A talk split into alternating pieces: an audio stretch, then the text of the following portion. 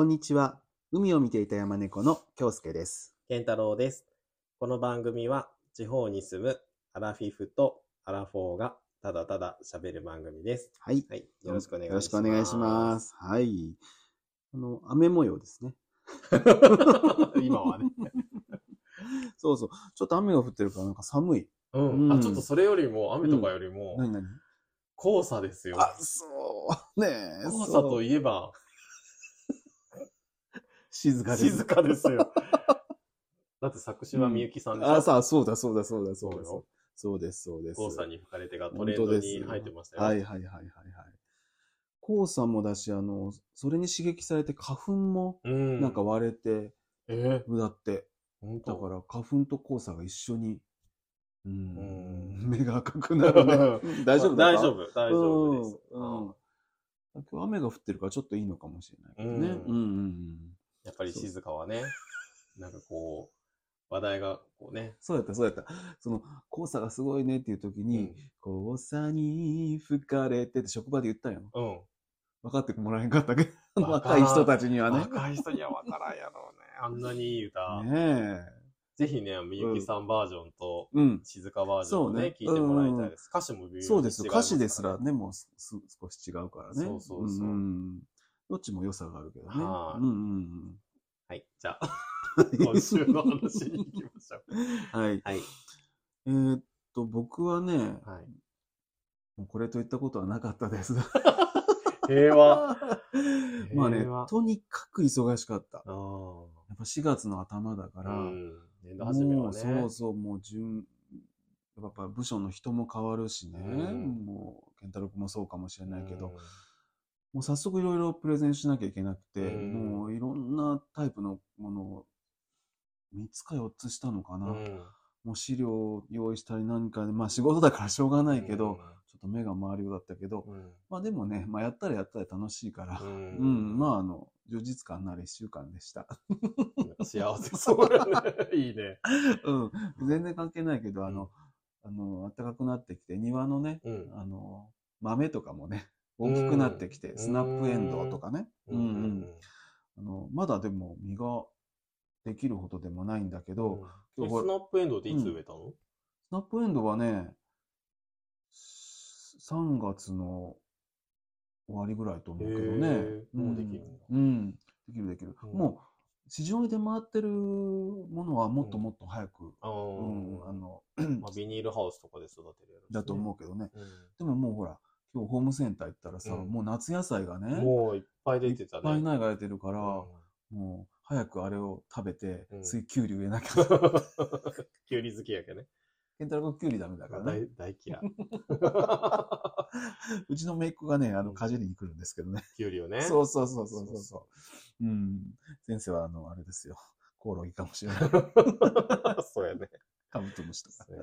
なんかやっぱ1ヶ月早いね、植物がね。そうやね桜も早かったけど、早い早い。もうだってネモフィラがもう満開よ。うん。もうちょっと後、ゴールデンウィークよりちょっと前ぐらいやったと思うけど、んもう満開だから、うんちょっと本当は見に行きたかった雨やったけどね。もう桜もなんか、3月の花っていう感じっていうかね。うんそうそううん。そんな感じになってるけどね。ううんん。まあ、今週は忙しいけど、まあでも僕は充実した1週間でした。はい。僕も充実してましたよ。よかったじゃん。もうね、うん。くたびれまくってます。うんもうだよね。うん。あの、新しくね、僕うんうんのチームに入った人に、うん。まあ、いろいろ、こう、引き継ぎとか、資料とかね、うん。提案したりとうかん。するんだけど、うん。あの、まあね、うん。あ、言ったかな？言ってないかな、まあ、ちょっと感じが悪い人もいたりしてね。はいあはい。そうそうそう、それをね、ちょっとね、うん。あの、どうしようかな、みたいなグループのね、うん、雰囲気悪くなるけどね。うんそうそうそう。ああ、年上の人ね。あ年上の人そうそうなんか、あ、そう、そうね。70の人ね。そうそうそ。そうう、70の人は別に雰囲気は悪くないんだけど、うんその70の人を、うんなんか、使えないみたいな感じで、うん。その一緒に来たくせに、うん。くせにって言ってはいけないけど、一緒に来たうん。来た人が、なんかう、ん。そうやってちょっと、うとうんまして、疎ましくね。疎ましく思ってるみたいで、もともとチームにいる人たちは、うん。もうそれも込みで、なんかこううん。サポートしてくれようとしてるので、うん。あの、いいんだけど、うん。なんかちょっとそう微妙なね、なんか、うん。あの雰囲気が悪いのがあってね、ちうん。ょっと嫌だなと思いながら、うん。はい頑張ってますよ。うん。だからなんかね、それ全然関係ないんだけど、うん。あの、うちのうん。部屋にね、部署の部屋にね、うん。電子レンジがあるんですよ。電子レンジ。そう。で、ん。あるところとないところがあって、いろんな部署にね。で、うちうん。あるんですよ。うん。あら、ないところのね、うん。あの、お姉様がね、うん。昼ぐらいになったらね、必ずね、うん。やってきてね、うん。電子レンジ借りていい？って言ってやってくるんですよ。うん。電子レンジおばさんがね。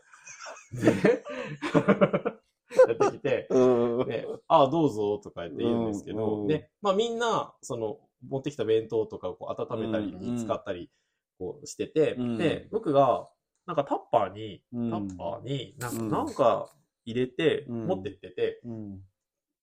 チンをしてたんですよ、電子レンジでね。うん。で、電子レンジって、うん。温めっていうボタンがあるでしょ？うん。と別に、なんか500ワット何十秒とか自分で設定できるのもあるでしょ、うめんどくさいからうん。入れて、温めって押し押してたんだよね。したらその電子レンジおばさんが、うん。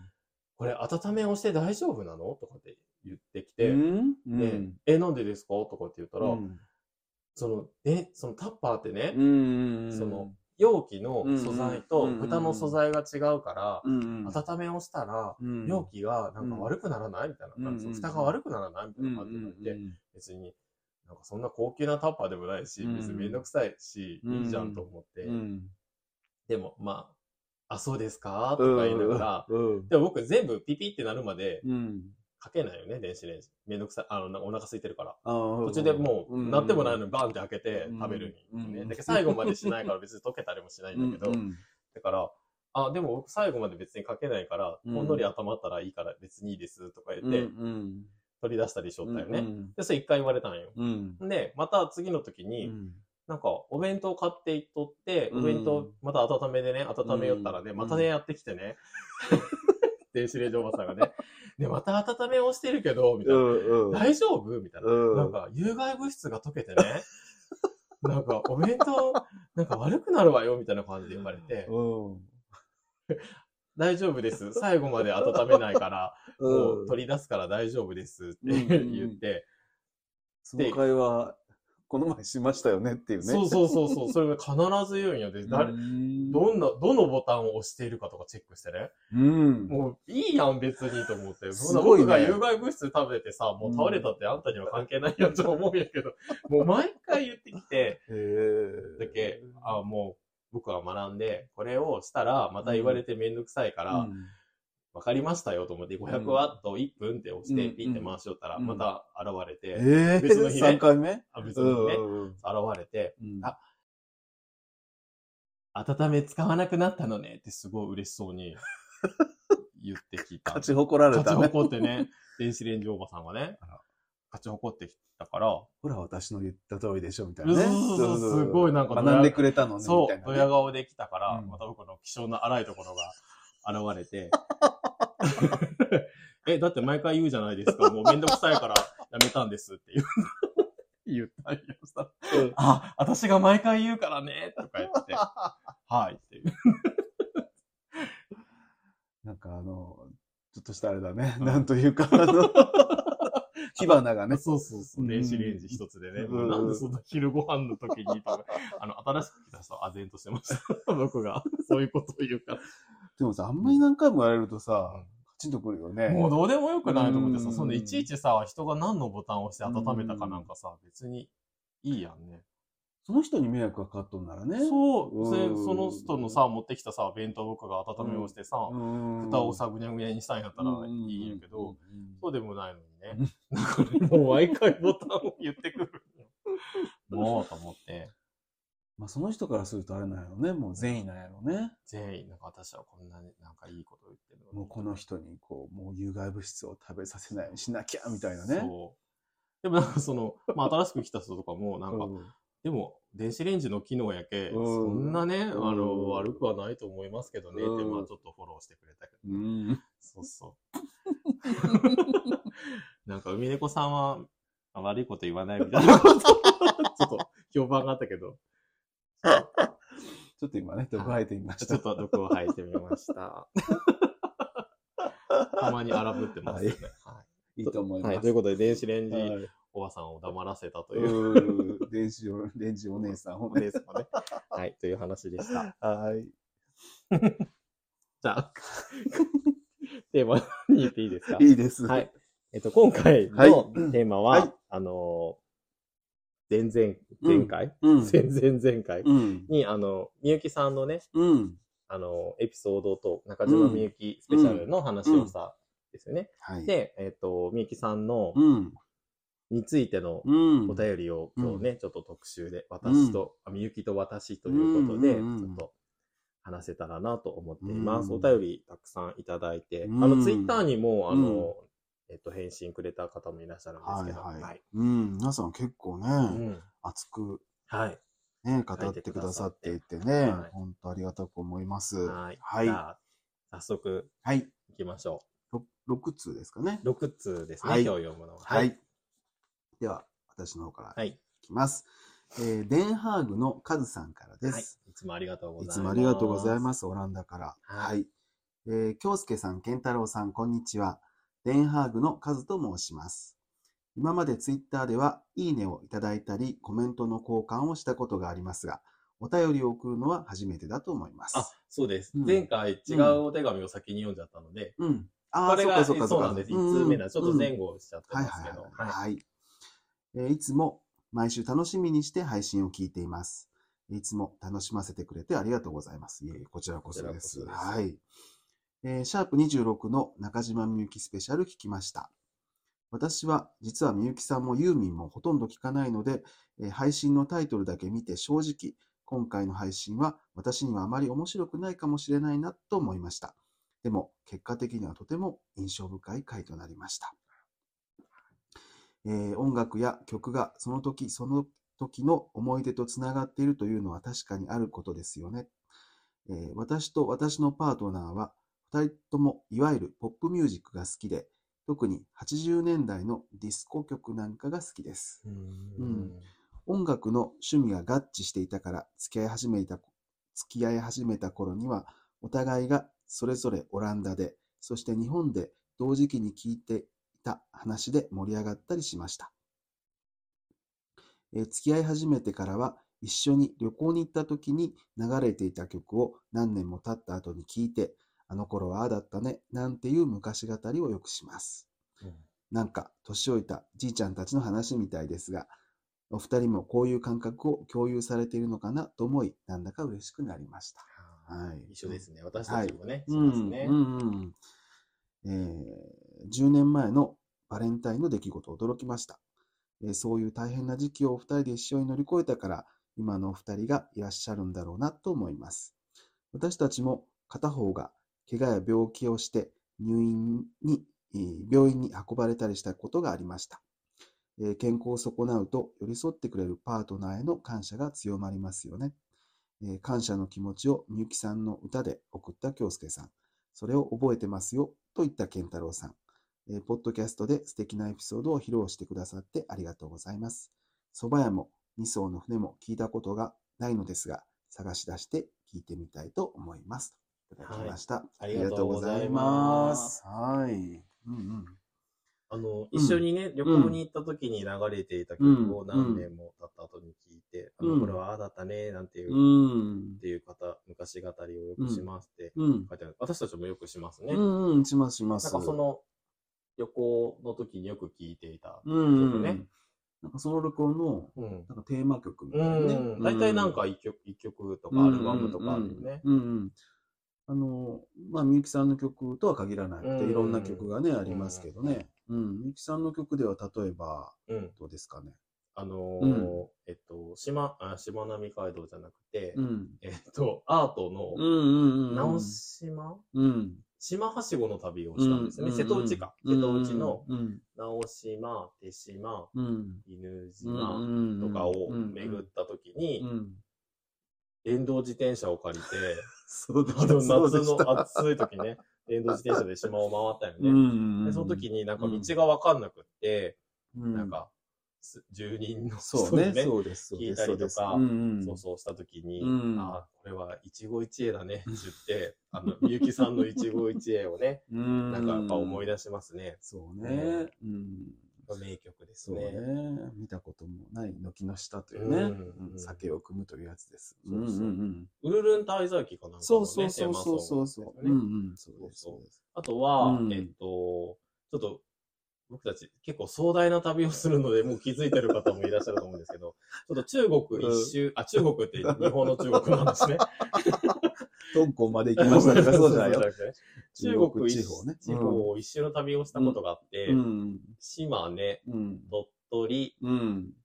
えっと、兵庫、うん。京都まで行ったね。うん。で、折り返して帰ってくるっていう旅を冬にね、うんして、で、うんその、鳥取から、その、城崎か、うん。に向かう途中がもう暗くて、うん寒くて、うん。なんか、なんていうの、うん。もう街灯もないようなこの田舎道をずーっとうん。走ってた時に、日本海側かね。あそうそうそう、ん演歌の似合うね、そうそうそう。そう、荒波のそうね。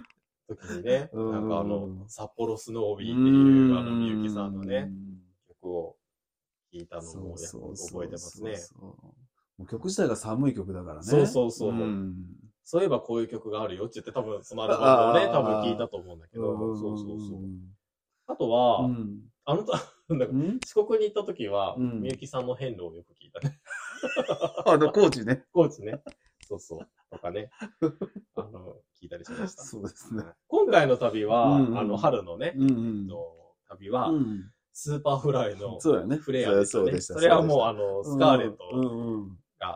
があったので、うんうん朝ドラのね、曲をね、よく聴いてました。いや、すごいね、また好きになった、これ。スカーレットね。うんこれ、、あの、すごいドラマ見て、ハマって、うんうんあの、まあ、ドラマもだけど歌もハマって、うんうんコンサート行きましたね。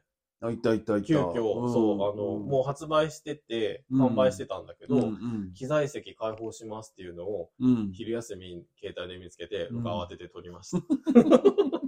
ツアー最終日ですごい盛り上がったライブでね、うんね。絶対ね、これまた聞いたら、しがらきを思い出し思い出しますねんそうそうそううんなんか、そんな感じで僕たちもね、旅行に行った時うにん。よく聴いていた曲なんていうのはね、うん。あの、喋ったりしね、してそうますね。ね。やっぱりなんかこう、あのー、一番、前も言ったかな、一番記憶と直結してるのは、あのうん、嗅覚らしいけどねう。ーん、匂い？匂い。えー、やっぱ懐かしい香り。うーん、懐かしい匂いだっていう歌があるね、そういえばね。あら？聖子ちゃんの歌になあー、スイートメモリけうんーね。うん。あの、もうもちろん音楽もね、うん。あ聞いたらなんえかそ懐かしいの時ね。痛みだわ。あ、痛みか。匂いだわ。懐かしい匂い。痛わ。違う、違う。間違ってました。失礼しました。はいうんうんうん。そうですか。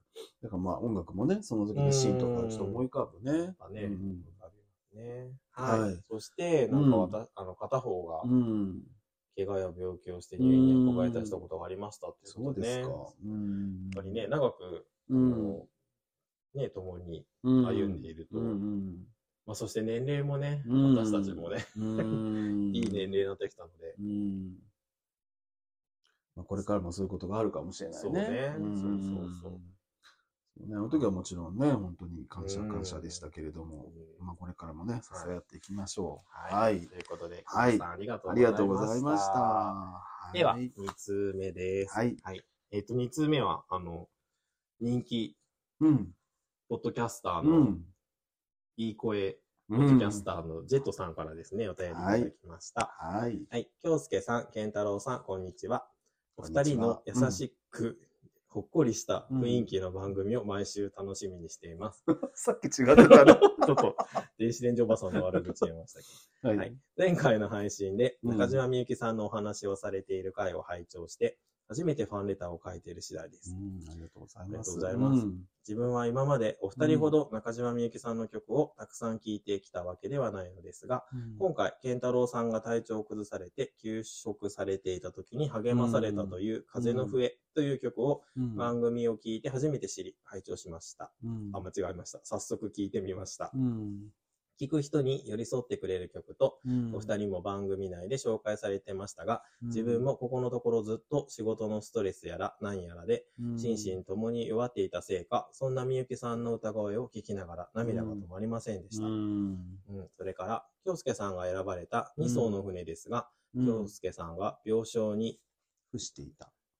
伏されていた時に毎日毎日お見舞いに訪れていた健太郎さんに送られた特別な曲という話を伺って、うん。これまた涙してしまいました。うん。本当に素晴らしい曲ですね。京介さんが2艘の船の収録されたアルバムを健太郎さんに感謝の気持ちを込めて送ったというエピソードをお話しされた時に、うん。京介さんが健太郎さんにその時のことを覚えているかね？うん。と。うん。と言い、健太郎さんが覚えてますよと即答される、そんなやりとりにお二人の長年の関係が垣間見えて、本当に素敵だなと羨ましくなった次第です。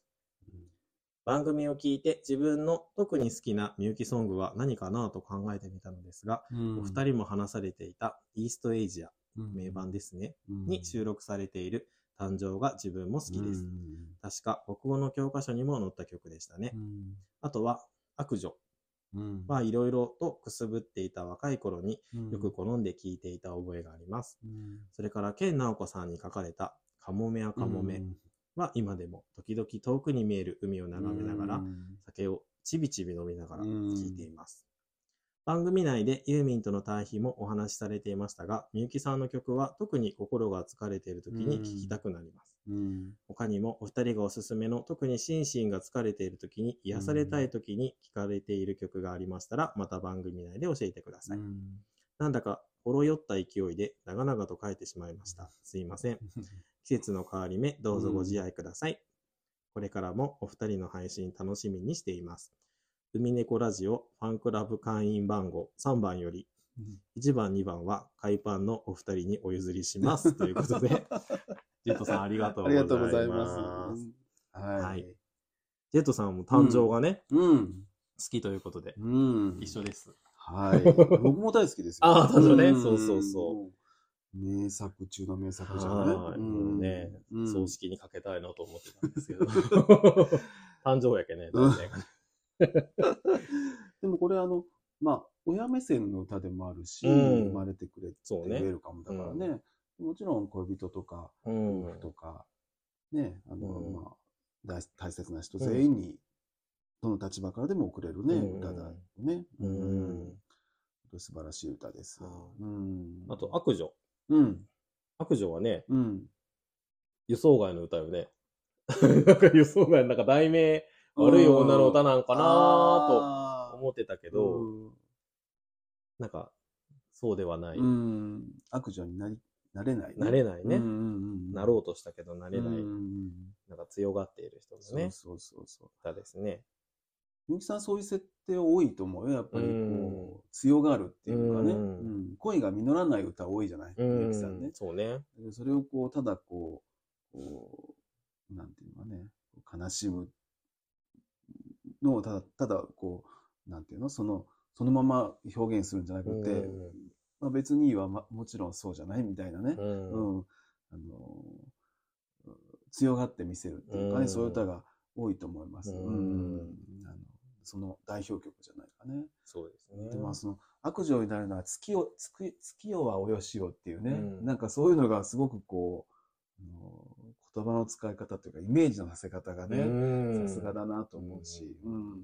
さだまさしさんなんかもね、やっぱこの悪女はうん素晴らしいって言ってた。友達みたいに。この間言ってたみたいな。そうそう、さださん言ってたよ。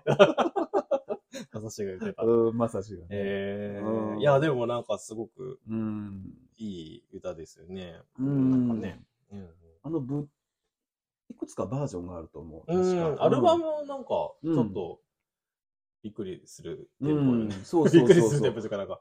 で、あの、武道館の、うん。確かライブうんの3曲目ぐらいに入ってるのは、うんすごいあの、ポップな感じなんですうよね。ん。うん。それがね、僕は結構好きですね。ううんんうんうん。はい。みゆきさんやっぱね、あライブアルバムがいいですよね。そうですそうですなんか、あの歌のうまさがすごくうん。出てますね。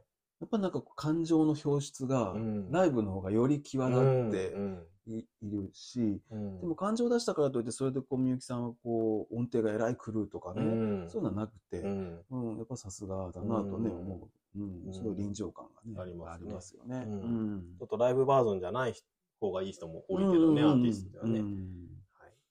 カモメはカモメは、あのーいい歌よね、ここれもね。れはいい歌ですよ、なんか。あのー、健直子さんも、もう今はなんかあの、面白いおばちゃんみたいになってるけどうん、、歌手だったよね。だったわけだよ、歌手なんよね。本当に歌うまいし、うん、ピップ、エレキ版みたいなイメージがあるけどね。生卵みたいなね。そう本当は歌手だったね。そうです、そうです、そうです。やっぱみゆきさんの世界を表現できる人って、うんまあ、工藤静香もそうだろうし、うん桜田淳子もそうと思うけど、うんやっぱり健直子が群を抜いてると僕は思うけどね。そうねんこの歌すごいなんかやっぱみゆきさんらしさうん。全開ですよね。そうそあの、カモメはう。うん。カモメ。うん。は、何だっけ。クジャクやハトニアにはなれないっていうねうん。まして女にはなれない。うん。ね。あなたの望む素直な女には初めからなれうないっていうね。ん。そうそうそうそう。だいたい曲の始めが諦めましたから 始まるからね。聞こえないような声から始まるから。諦めました。それ清水みっちゃんがよくねみっちゃんがよく真似してましたけどね。でこの曲うね、ん。あの前奏が素敵なんですよ。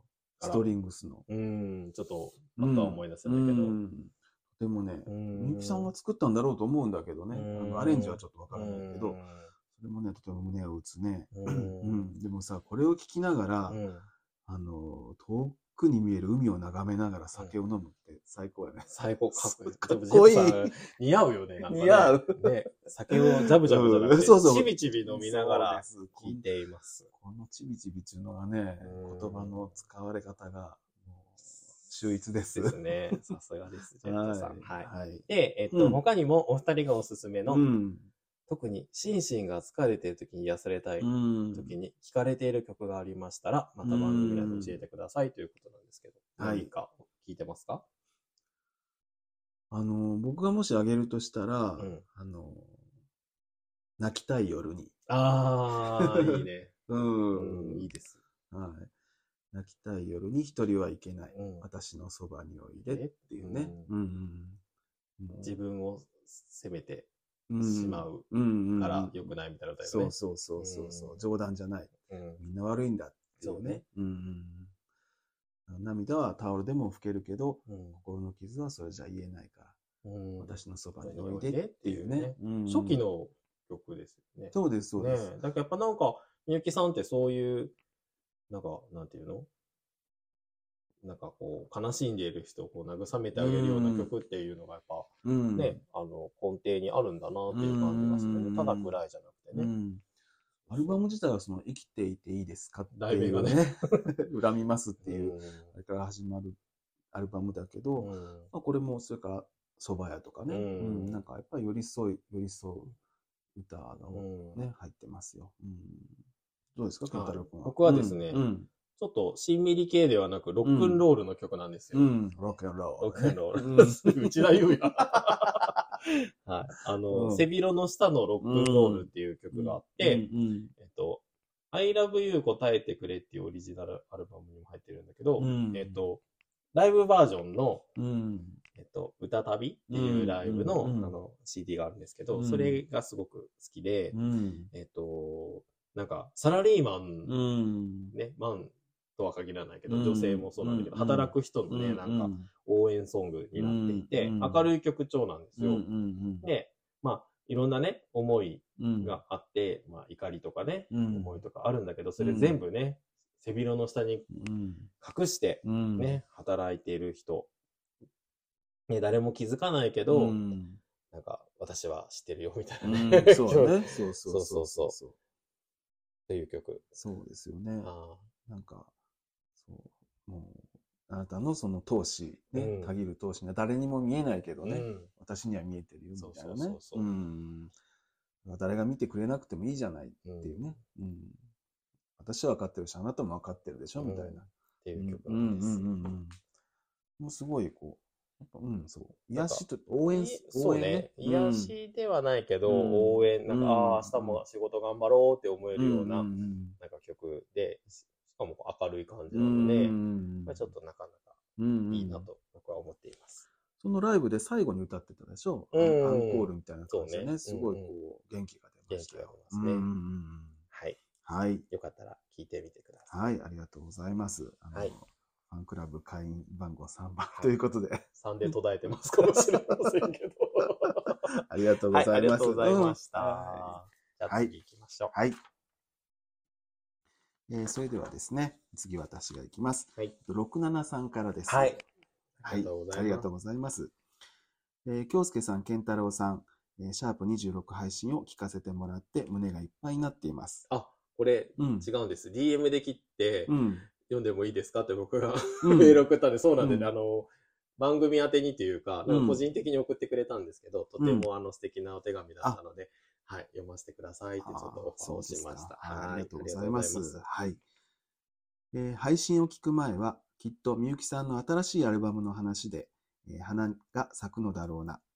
えーお二人の感想はどんなだろうと楽しみにしていましたが、えー番組が進んでいくうちに、いつも明るく楽しく番組を進めていく健太郎さんに、えー苦しまれた一時期があったこと、えーそして京介さんは生死の境をさまようような大病を経験されたこと、驚きました。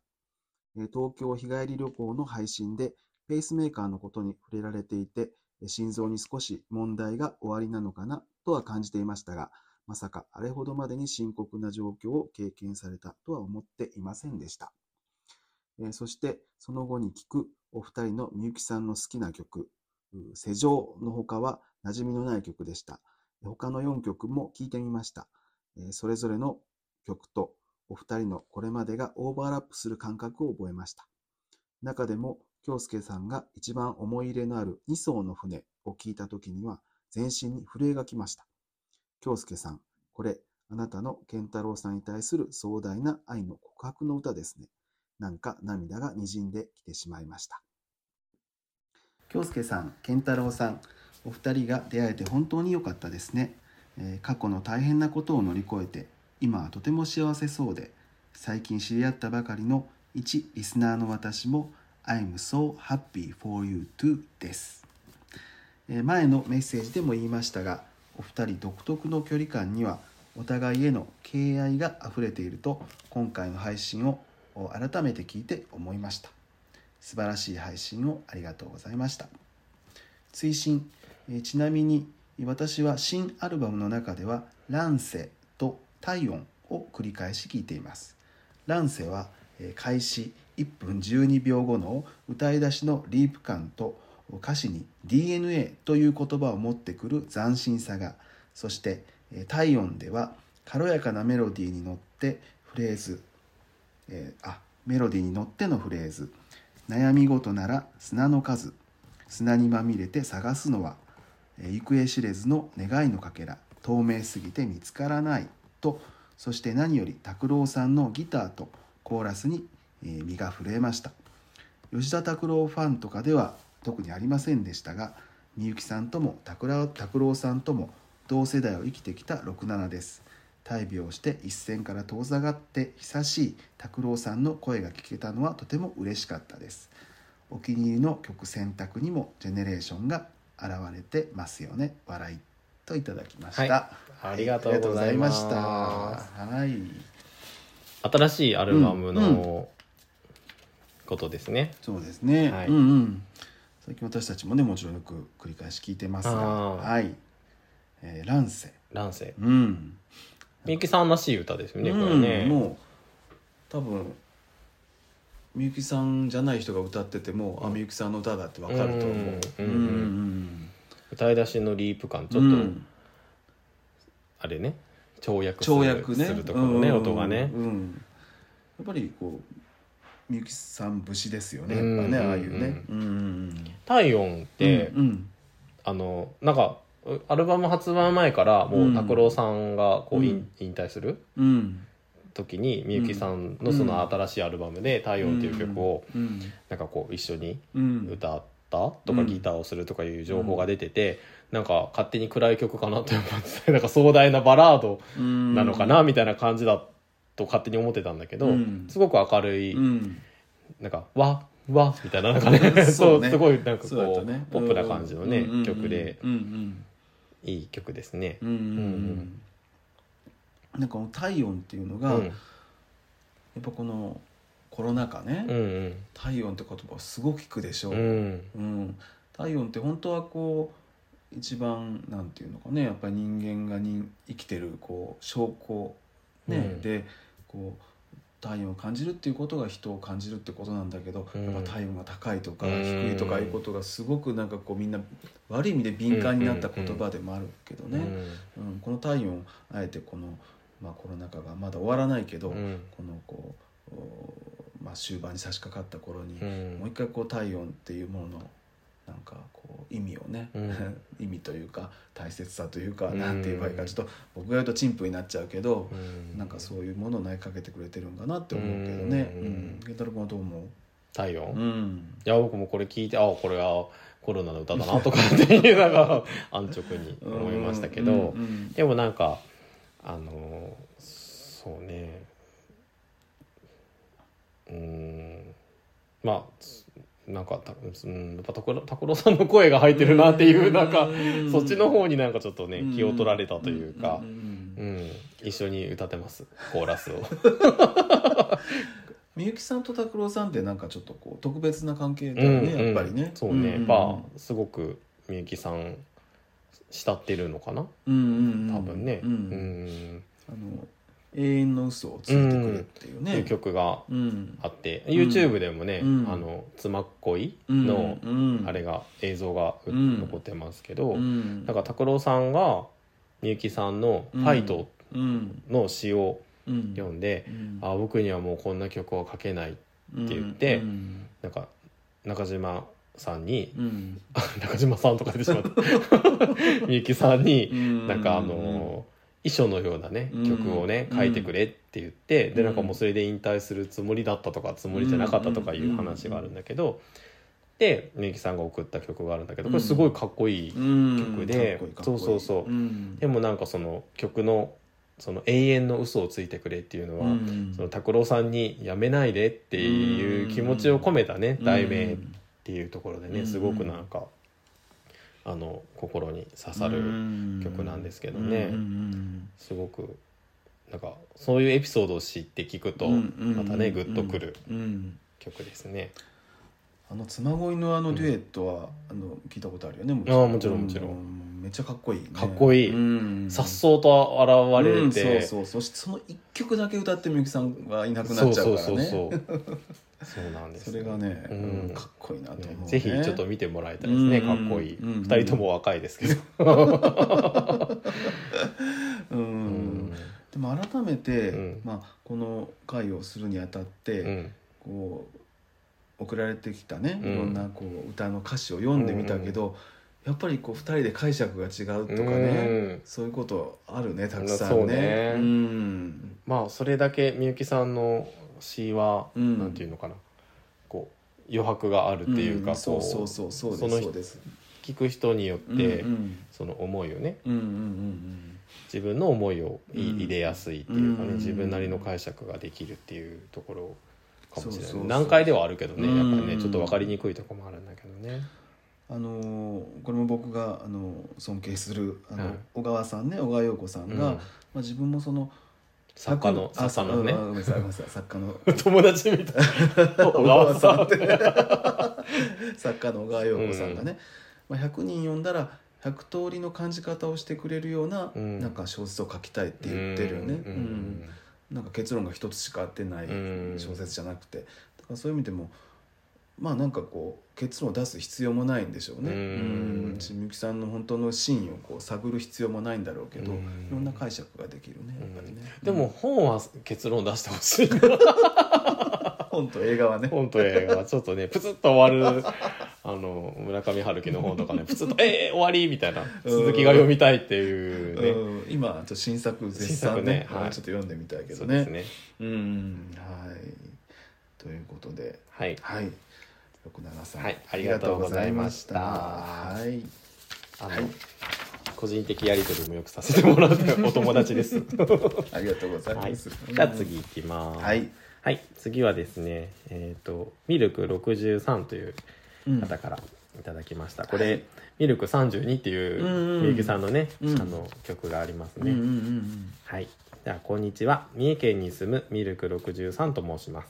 初めてメールを差し上げます。海パンさんのポッドキャストで海猫さんを教えていただいてから、過去回含め毎週楽しく聞かせていただいています。うんありがとうございおます。二人の温かなやりとりに、うん。いつもほっこりとした幸せな気分を味わわせていただいています。お耳が痛むちょっと耳があの耳が電子レンジの話はなかったことにしたいですね。ありがとうございます。ははいい、さて今までずっと聞くだけリスナーだった私に、うん初めてメールを書きたいという気持ちが湧き起こったのは私も大好きな中島みゆきさんのスペシャル回を深く感動を持って聞かせていただいたからです。あらお二人の話題に上がるアーティストは、うん。ユーミンはユーミンやうん薬師丸ひろ子さんをはじめ、うん。うん。私も共感を持ってよく聞かせてもらっているアーティストがほとんどです。ただその中でも私にとってうん。みゆきさんは高2の時にデビューアルバムに出会って以来、うん。リアルタイムで47年間ずっと聴き続けてきた特別な存在なのでよりお二人のみゆきさんの歌に関するエピソードが心に染みたのだと思います、うん。ちょっと素晴らしいですね。すごいですね。ねえだってリアルタイムで47年間ってすごうんいちょっとうちらが簡単には語ってはいけなかった。もう先輩です。先輩です、うん。はい。パイセンですね、うん。健太郎さんの風の笛にまつわるエピソードでは、うん。いつも明るく前向きな面を見せて楽しい話を聞かせてくださる健太郎さんのうん。知らなかった一面を教えていただいて、うん。深い共感を覚えるともに、うん。勝手にさらなる親近感を抱かせて抱かせていただきました、うん。そして京介さんの2艘の船のエピソードでは、うん。大げさでなく目頭が熱くなり思わず感動で涙が溢れてきました。私もいつかいやもうこの年では99%無理とは思いますがこの歌を送れる相手が現れることをかすかな希望に生きていきたいと思います、本当に素晴らしいお話をありがとうございましたこれからもお二人とも仲良くお元気で息長く楽しい配信を続けていただけることを一リスナーとして心より願っています。長文失礼しました、えー追伸需要需要はないかと思いますが私も大切なみゆきソングを考えてみました。需要ありありですよね。ありがとうございます。はい、うん。嬉しい。うんすべての歌です、と答えたいところですが、うん。あえて新旧2曲選びました、この気持ちよくわかりますね。すべての歌ですってね、京介さんは特にそう思うと思うんですけど、はい、1曲目は1982年発売「寒水魚」のアルバムですね「うん寒水魚」の中の歌姫です。うん。大学を卒業して就職した春初めて一人暮らしをした四畳半の部屋のラジカセでうん。この歌を繰り返し聴きましたそれ以来この歌は私の人生にとってずっと大切な歌になりました。うん。2曲目は2015年発売、えー組曲と書く漢字で書いて「スイート」うん。と読むんですけど、うん。ツイートの中の「もう一度雨がうん」です。晩年に差し掛かろうとする自分の気持ちに歌詞が深く刺さり優しいメロディーとともに、うん。私の人生終盤の大切な歌になりました。うん。たわいもないは思い出話聞いていただきありがとうございましたはい。ありがとうございます。63さんありがとうございます。47 7年。年。リアルタイムってすごいね。みゆきさんもし知ったら喜ばれるんじゃないですか？ねお伝えしたいと思います。伝えられないけど。ねえすごいね。でもさやっぱこういう推しに出会えるっていうのはやっぱねうんうんうん。すごくうん。いいですよね。そうね、うん。本当に。うんそうですか。うん。でその47年のはい。ミルク63さんが選んでくださった、はい。この二曲ね。二ですね。歌姫うんともう一度雨が。うん、うん歌姫。歌姫ね歌姫。これ。なかなかこの歌もあのそれこそお酒をちびちび飲みながら聴きたいようなうん曲ですけど。これもねさっきあの健太郎君とはちょっと歌詞の意味をうん。ね、ちょっと討議したんですけど いろんな難しいよ。いろんなねこう解釈ができるようね。ん。うん。であのまあ、情景を描いてるんだけど、まあ、うん。もちろん心情なんだろうけど、うん。これは一体何を表現してるんだろうかとうん。改めてね、うん。うん。思うようなところがたくさんありますよね。うん。健太郎君はどこがあこの文が。そうですね、うん。この歌の中でうん。やっぱすごく印象に残ってるのは、うん。握り拳の中にあるように見せた夢を遠ざかる誰のために振りかざせばいいっていうところ、うん。もう一度繰り返しの歌詞があって、うん。握り拳の中にあるように見せた夢をもう2年もう10年忘忘れ捨てるまでっていうところがあるんだけどなんかやっぱすごくここが印象的だなと思って。ううんんまあどういう意味かはちょっとあれですけど、うん。はい、どこが印象に残りましたか、僕はやっぱこの3番の、うん。えっ、と「男はいつも嘘がうまいね」うん。女よりも子供よりも嘘がうまいね」うん。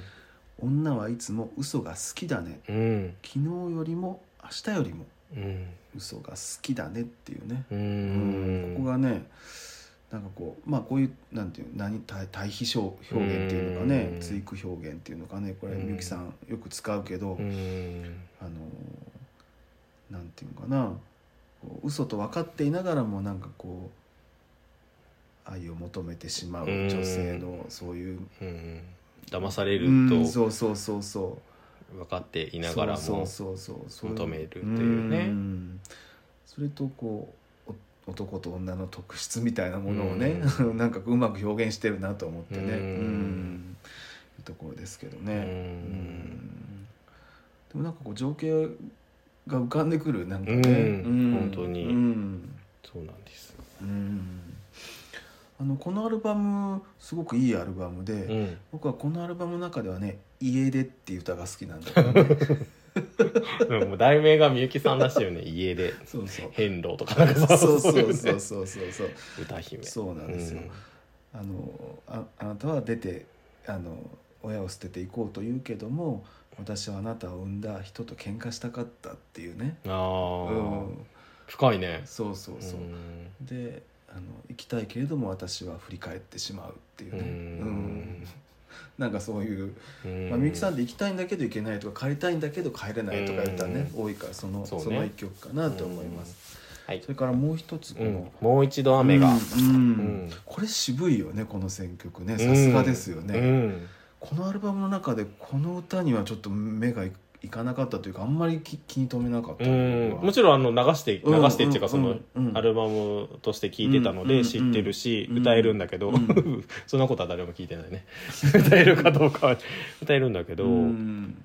なんかレディー・セーンとかねとかでうん。違う曲の方うん。に空がある限りとかねそっちのちょっと行っちゃってたのでうん。でも改めて読んだらやっぱすごいいい曲だよね。そうだね、うん。偶然は一生に一度しかないのかな。うん。もう一度始まりの偶然はないのかな。うん。過ぎ過ぎていく時間より他にもうないのかな。悲しみを拭い去る奇跡はないのかな。うん。愛はどこだ？まるで水のようにこぼれ落ちた夢を探しているってこう繰り返しね歌われてるんだけど。どまあ晩年ということとしてはないかもしれませんまだまだですよ。うんまあ確かにでも、うん。若い時にはこういう歌詞は刺さらないかもしれないね。うんうんうん。うん。ですね。うん。あのこの2行目の割とねこの遠ざかる車たちの足音が濡れているとかいうのがさ、うこのん言葉の選び方がねさすがですね。さすがだなって思うよね。雨がザーザー降っているとかじゃなくてね。車たちの足音って書いてあるからね。足音が濡れているやけね。うん。いやー。そうですでもそれでもね聞こえてくるような気がするね。うん。うんでも奇跡がもう一度ないのかなって一回はあったってことですよそうねですね。うん。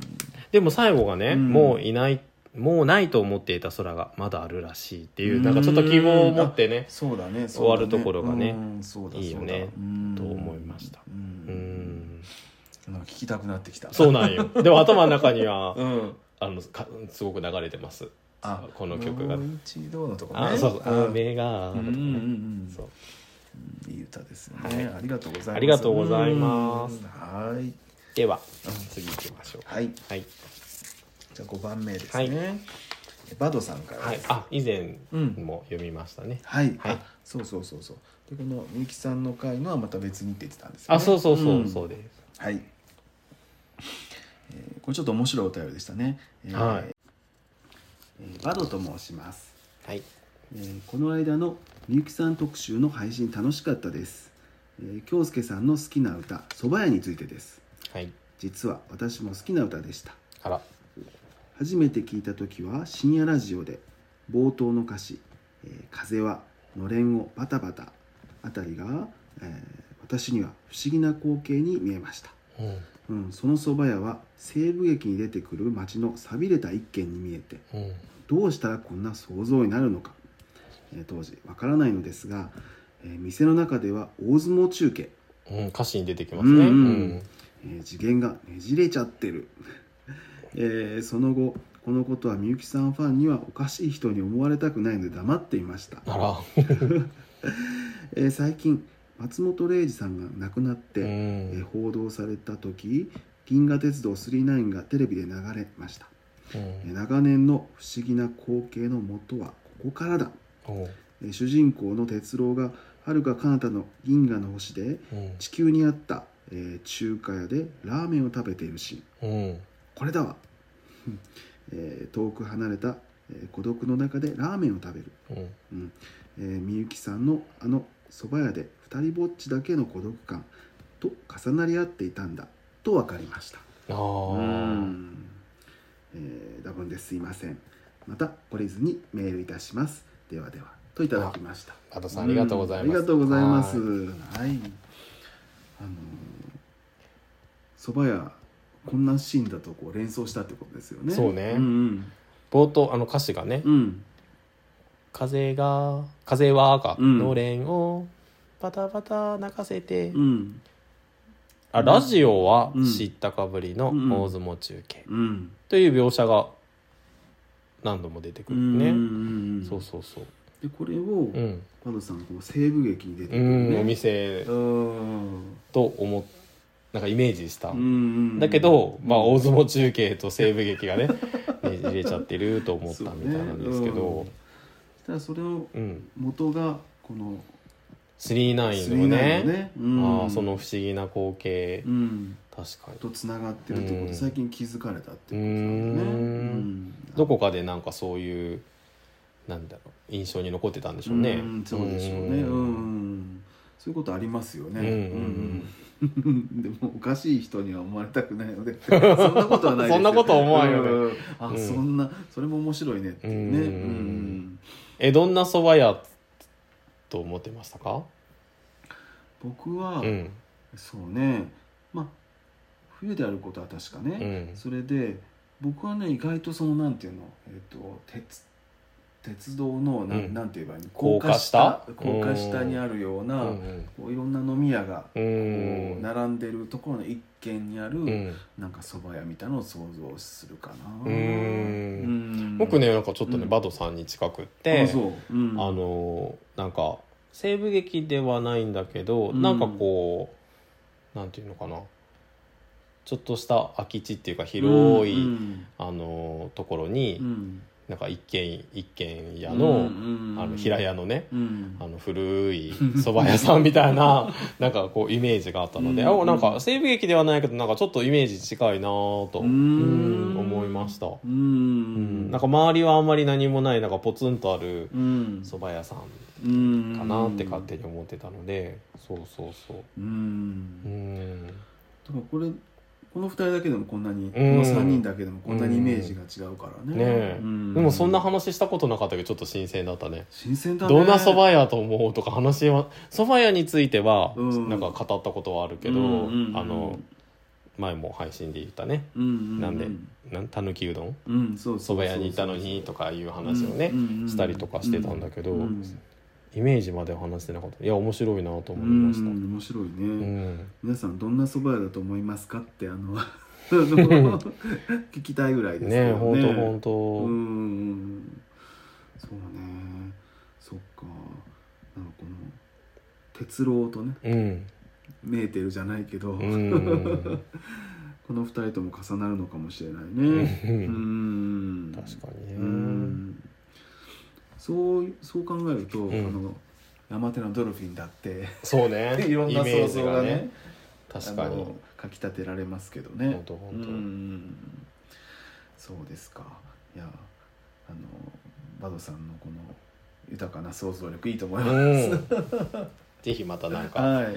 うん。送ってほしいですね。うん。また。みゆきさんのうんうん。曲でうん。こんな想像しましたとかうんねうんあったら教えてほしいですね。そうそうそうそう、うん。こうやってなんかこういう見方もあるんじゃないですかとかね、ん。こういうの面白いよね。面白い面白い面白いと思います、ねそれこそ100通りのうん、そうそうそうそう。ね捉えていいからね。うんうんうんうん。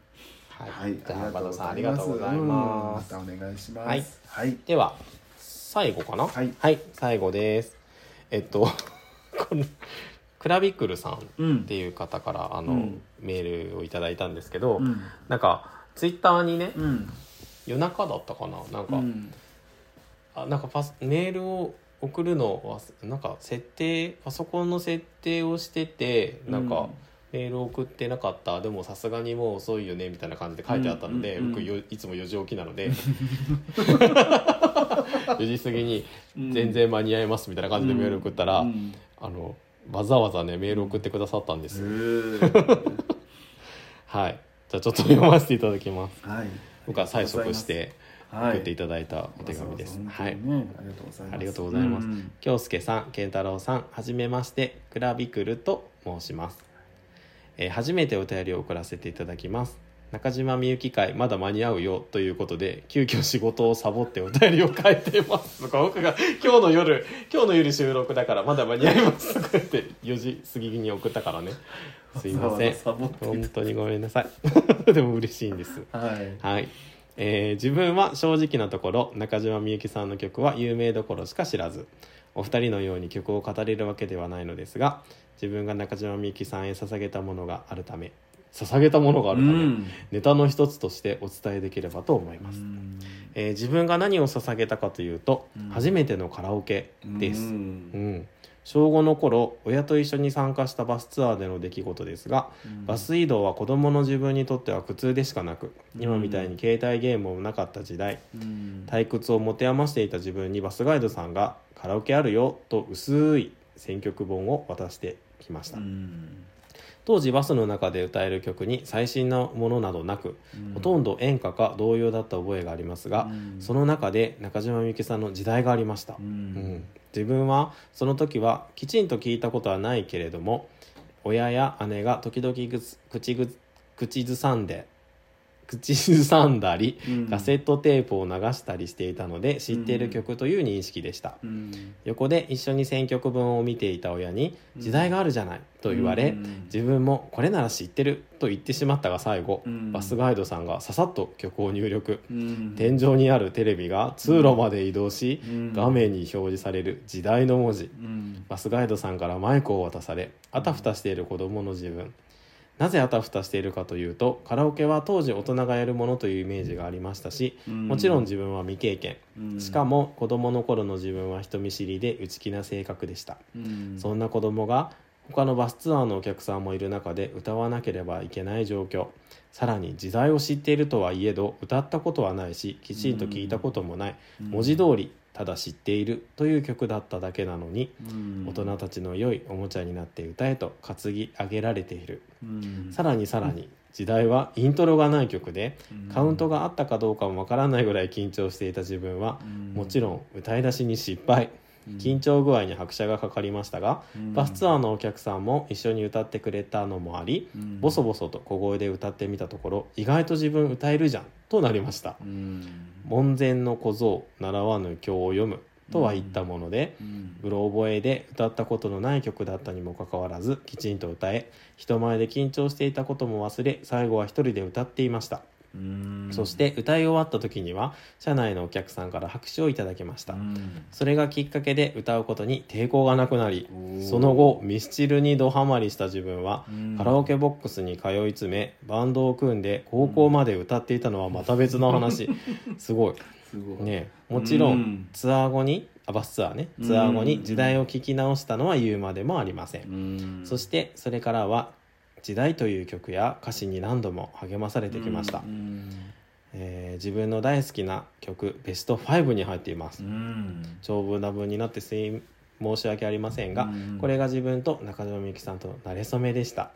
余談ですが足立由美さんと同学年の自分は「空と君の間に」ももちろん大好きな曲ですよ、方言好きな自分としてはお二人の頑張って標準語を喋ろうとしているのにもかかわらず 話が盛り上がって気がつけば方言出まくっているのがとてもとても大好きです。そしてプレゼン能力の高さに いつも簡単な声を上げざるを得ません。そうか。な九州九州は黄砂に吹かれて黄砂に吹かれて空が黄色くなっているとは思いますが、うん。三寒四温ももう終わり。緑が多くなる季節。うん。心も体調も崩しやすくなるかと思いますがどうぞお体に気をつけて配信を続けていただけたら幸いです。締めの文章がオーバードさん風になってますが気にしないでね。配信無理せず楽しんでくださいね。ということで。はいありがとうございます。仕事をサボってありがとうございます。いやすごいあのなかなかもうあのすごいエピソードですねこれ。ねえ、うん。いやー。うん。すごい。ですよ。ねえ。みゆきさんの時代がね。うん。何度も励まされてきました。うん。これでも本当に時代はいい曲ですね。うん。でもなんかこの情景がねそう。目に浮かぶようそうです。そうねはいクラビクルさん文章上手すうぎん。小説みたい。なんかエッセイエッセイ小説みたいななんかね。うん。なんか最後のとこちょっと黄砂に。書かれてをちょっとはい言いかけ歌ってしたりしてねまいましたが。はすごい上手ですけど。うんうんうん。これあのこういうのって、あうん思いなんかこう焼き付いて離れないよね。ねえこう状況ね。うん。わかるわかる。うんうんうん。でも時代ってうん。あんまり子供向けの曲ってじゃないよね。大人。ねうん。大人の歌ですよね。うんうん。まあ有名ですよもちろんね、うんあのまあ、ベートーベンといえば運命みたいな感じで、うん。もうみゆきさんといえば時代ぐらい有名だけど、うん。子供が歌う曲かって言ったら、うん。ちょっとなかなかかもしれない、そう。で歌い出しうんが一番難しくない？そうだね。今はってねいきなり始められないといけない、ね、あそう。あであそうそう。この題名、うん。あ題名じゃなかった、イントロがない曲でって書いてうんたんだけど、うん。後であの DM を送ってくださってイントロ微妙にありましたって、あのタタタタタタタタタタそうそうそう短いのねあるんですよねそうそうんで僕は歌う時は、うんそのタタタタタの間にってこうみゆきをこう降臨させて、いた子のようにねそうそうそうで「今は」っていう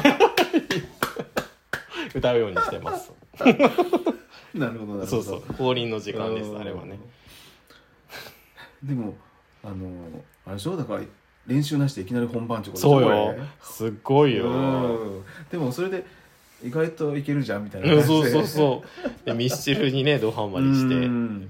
バンドを組んで高校まで歌ってたってすごいよね。だからまあ音楽とというかうん歌とのね、出会いになったっていうことでね、初めて僕歌った曲カラオケで。うんが何？これ？時代じゃないよ。あ時代じゃない。何？えっとね家族でねカラオケボックスに行ったんですよ、うんそれこそ昔ボックスだったんですよ、うんうん空き地みたいなところに。なんわか電車電車み電車風のあれでね。わかるわかるわかる。うん。あの100円玉を、うん。あの崩してうん。積んで、うん。そうそう一部屋のコンテナボックスみたいなのうん。積んで、うん初めて僕がカラオケで歌った曲は、うん。工藤静香です何？私についてっていう曲知らないでし知ょらない。みゆきさんがえ？ー、作詞。本当？そう。えーバラかもしれない。あ。毒かもしれない。不思議かも炎かもしれないっていう。それをなぜあえて選んだわかんない。小学校低学年だったと思うんだけど、え 私についてが好きでねー歌ってました。えーそうですか、はい。そういう意味では僕もカラオケうん。の初めは。ちょっとみゆきさんと接点があるね。そうですよ。うん。そう。静かにも接点がありますけ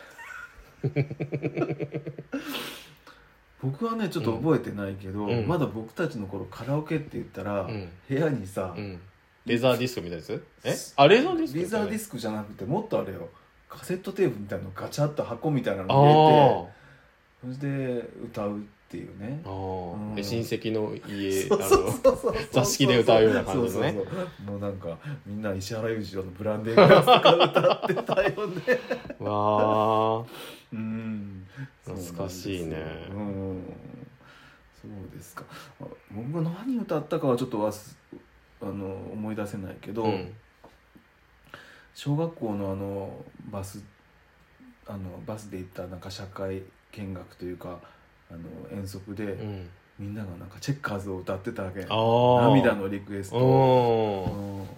いい曲。そうそう。で僕知らなかったからね。あら。うん京介君知らないの？とか言ってね、うん。ちょっとねあのバカにされた覚えがあるけど、ね、マウント取られた。そうそうそうなんだ。それの方が思い出に残ってますけどね。うん。うんでもミスチルうん。クロスロードがすごいなんかねうん流行って大人気だった。クラスで。あ間違ったクロスロードじゃなかった。イノセントワールドだった。朝の歌でみんなで歌ったよ。毎朝。学校で？学校で。すごい。イノセントワールド。すごい先進的なそう学校だそうねなんか毎月なんかねあうん。の好きなみんなが好きな曲を歌っていいって。えーそういう歌謡曲でいいの？そう歌謡曲でもよかっへたー。イノセントワールドみんなで歌った。え 毎朝。ーあの工場の月とかじゃな工くて、ね、場の月とかじゃないよ。そうそううーん。ミスチルはやっぱねその後やっうん。ぱやっぱミスチルこの時代いいよね。まあ今もいいですけどいいですいいですいいですもうあの「トゥモローネバーノーズ」とかね、すごい好きです、うん。あの岩の上で歌いたくなるねなんかねでもね、ん。やっぱりねちょっと話戻りますけど。すいませんねみゆきさんの 回だったのに。すいませんね。